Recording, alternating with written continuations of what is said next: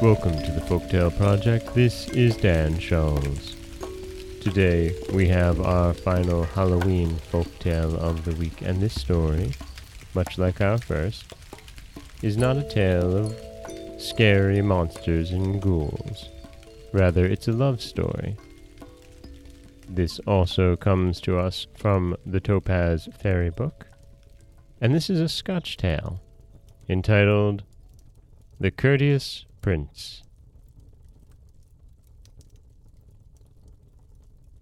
Once upon a time a bonny prince fell in love with a lassie who was nobly born, but not his equal in rank. The king was sorely vexed because his son looked with favour on this maiden, and his majesty determined to part the lovers. He sent the high chancellor of the court to an old witch for advice. After thinking the matter over for nine days, the old woman muttered the following answer. The lassie will I charm away till courtesy doth win the day. I'm not quite sure what the old hag means, said the king. But if she'll get this maiden out of the prince's sight, I can arrange for his marriage with someone of his own rank. In a few days the lassie disappeared, and the prince could find no trace of her. He was very sad indeed, and declared if he would not marry his own true love, he would remain single all his life. It happened one fine day near the end of October that the young prince and a party of nobles went hunting. The hounds were soon on the track of a fine deer, which was so wily and fleet of foot that the noble ones one by one lost track of the quarry and dropped out of the chase. The young prince, who was a famous rider, continued the hunt alone. Miles and miles over the low hills he galloped until at last, in the depths of a wooded glen, the exhausted deer was brought to bay by the hounds and dispatched by the prince. Not until after the prize was won did the royal hunter realize how dusky it was in the glen, and how threatening the evening sky looked. He felt sure he was too far from the palace to retrace his journey, besides he had lost all sense of direction. He threw the quarry over his steed's back, whistled to his hounds, and rode slowly down the wooded valley wondering where he could lodge for the night. Little sign of hospitality in this lonely place, he mused. Perhaps I'd better make the best of it and find shelter in one of the rocky hollows. On he rode in the gathering darkness.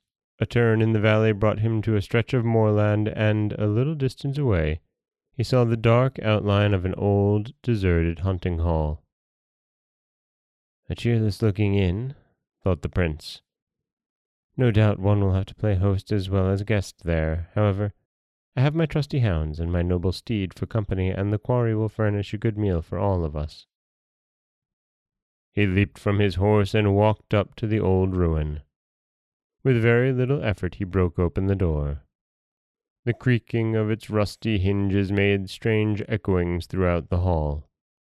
The prince led his horse into one of the small rooms. Then with his hounds, he went into the large dining hall where he lit a fire on the great hearth and proceeded to cook some venison for supper. While he was waiting for the meat on the spit to roast, he listened to the rising wind which moaned about the gloomy old ruin and rattled the doors and windows unceasingly. The good steed, in the adjoining room, pawed the floor restlessly, and every few moments the hounds stretched their heads straight up into the air and whined in a most uncanny way. As he mused before the fire, the prince thought, This is all Halloween, the night when ghosts and witches hold their revels. Nevertheless, I'd rather be in this deserted hall than on the storm-swept moorland. He took the roasted meat from the fire and prepared to eat his supper.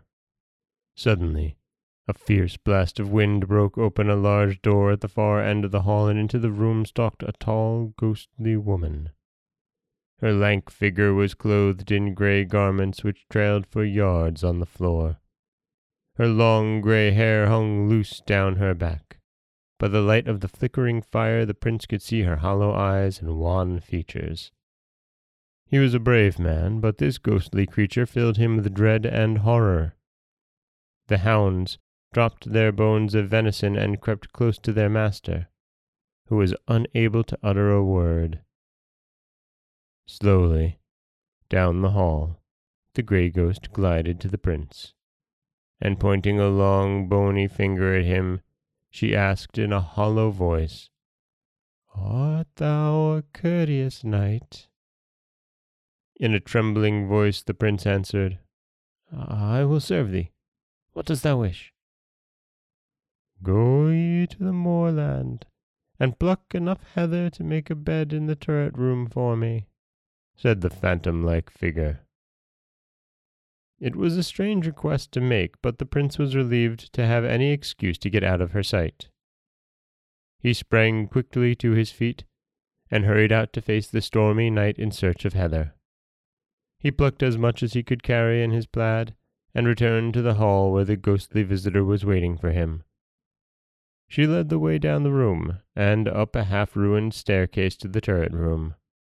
Here, the prince spread a heather bed for her and covered it with his plaid. When it was finished, she pointed to the door and dismissed him. May you sleep well, said the prince courteously. Then, cold and weary, he descended to the hall and lay down to sleep in front of the dying embers of the fire. When he awakened, the bright sun was shining in the windows. The prince lost no time in making ready to depart, for he remembered quite well the ghostly visitor of the past night. No doubt she departed before the crowing of the cock, he said. I wonder if she left my bonny plaid in the turret room. The autumn air is keen and biting. I'll, I'll go see. He ran quickly up the ruined staircase. To his surprise, when he reached the top, the door of the chamber opened, and there before him stood his lost sweetheart. How camest thou here? gasped the prince. And where is the grey ghost? Last night I was the grey ghost, she said. And wilt thou change thy form again tonight? he asked in horror. Never again, said the maiden.